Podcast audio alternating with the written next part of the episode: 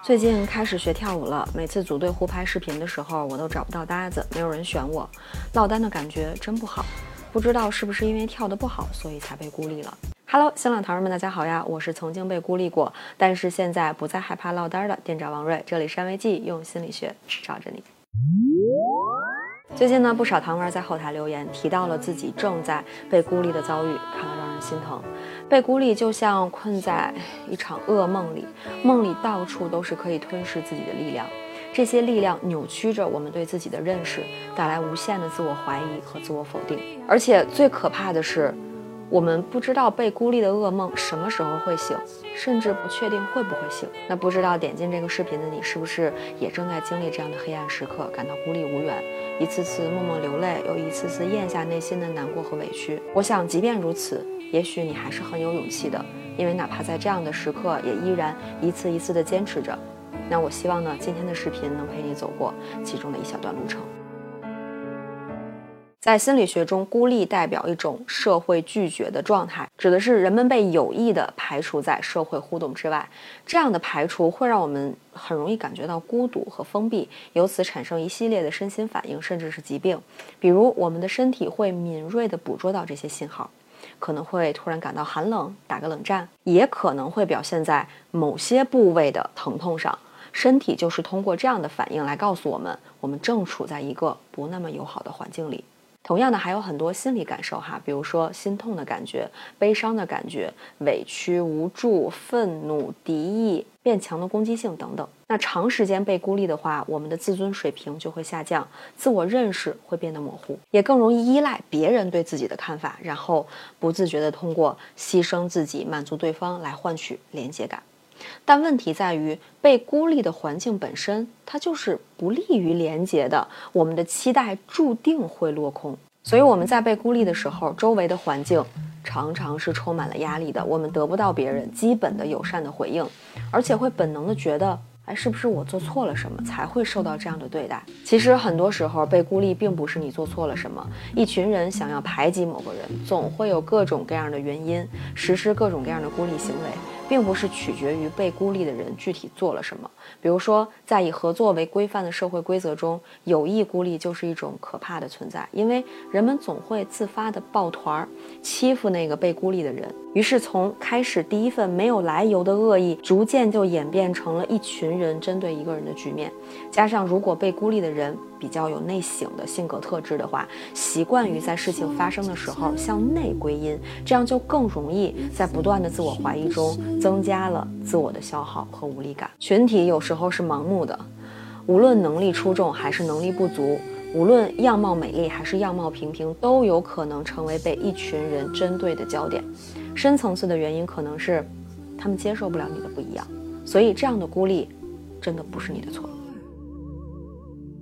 在被孤立的时候，我们可能一遍又一遍地问过自己：我是不是哪里做的不对？我是不是还不够好？不然为什么他们要这样对我？等等。希望通过反思，甚至是批评，让自己有所改变。然而，我们可能会发现，这样反而会让自己更加无力。一方面承受着来自环境的巨大压力，另外一方面呢，又对自己产生怀疑，甚至苛责，产生各种各样的负面情绪和感受。这其实是非常消耗和辛苦的。真正可以激发内心潜能、带来改变的，其实是我们对自己的关怀和包容，真的心疼自己正在经历伤害和创伤。这个是走出孤立这场噩梦的第一步。大家可以感受到啊，第一步已经很难了，接下来可能是更有挑战的。大家在看接下来的内容的过程当中呢，可能会有一点不适感，但大家千万不要因此苛责和评价自己。它只是一个可供参考的方法，只是一个角度、一个维度，但它并不是正确答案。好，大家带着这样的一个心理预期来看后面的内容哈。那这个方法呢，就是可能你需要做这样一个决定，这个决定是你是否要用一种更加社会化的方式来面对人际关系。这意味着在不是你的错的情况下，仍旧需要你自己做出一些调整和改变。我给大家讲一个我学生时代的故事。在一次换座位的过程当中，一个被孤立的男生坐在了我旁边。我对于受欺负的人，常常是打抱不平的，也是从来不吝啬自己的善意。但是同桌了一段时间以后，才发现他被孤立呢，确实和一些不符合社会化的特点是有关系的。比如说，最突出的一点就是他不太能够理解合适的边界，很多事情让别人不舒服了，但其实不是故意的。比如说我上学的时候啊，左手常常戴着手表。我同桌就坐我左边，每次问我时间的时候呢，一定会抓住我的手腕问现在几点了。坦白讲啊，我在理解他对于这种行为呢，也是不太舒服的。第一反应是想远离。我想他在和别人相处的过程当中，也充斥着这类不适。如果他愿意尝试更加社会化的方式调整的话，被孤立的情况至少可以不再恶化，甚至往好的方向发展。但是这个方法有两个难点。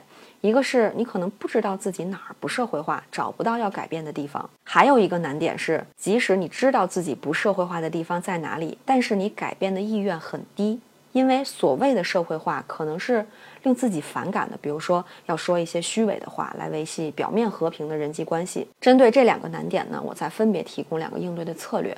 第一个难点其实很简单，如果有要好的、可以信任的朋友，那可以从他们那里获得坦诚的一个评价。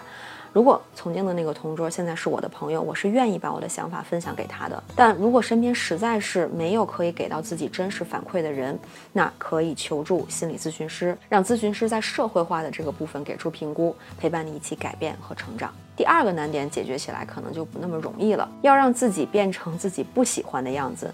才能让自己不受伤害，这是非常非常痛苦的一个过程。我以前也是非常拒绝的，但是我最近呢有一些不一样的想法。社会化其实是一个非常中立的概念，我们为了在一个社会空间里边彼此相处可以相安无事哈，所以愿意遵循一些约定俗成的社会规则。这就是社会化，也不是什么残忍的事情，对吧？所以，我们愿意做怎样的改变，取决于我们对一个环境里的各种关系可以接受到怎样的一个水平。比如说，很多有个性的人，他们可能对外在的评价和压力采取的是爱谁谁的态度。那么不用那么社会化，他也可以过好自己的生活。或者我们其实完全可以找到属于自己的小团体，在小文化里去尽量做自己。也许现在你还没有遇到，但是请耐心等待。像你一样在意某些事情的人，绝对不是只有你。好了，今天的视频到这里就结束了。最后的纪念弹幕就来发：噩梦最后都会醒的。安慰剂会一直在这里陪伴糖丸们度过一个又一个人生至暗时刻。如果大家觉得依靠自己的力量有困难，可以寻求心理咨询的帮助。如果想了解更多关于心理咨询的科普内容，可以加入安慰剂的咨询科普群。加入方式看置顶评论。如果今天视频对大家有些帮助，别忘了一键三连哦。最后提醒大家，安慰剂的视频每周更新，我们下期见，拜拜。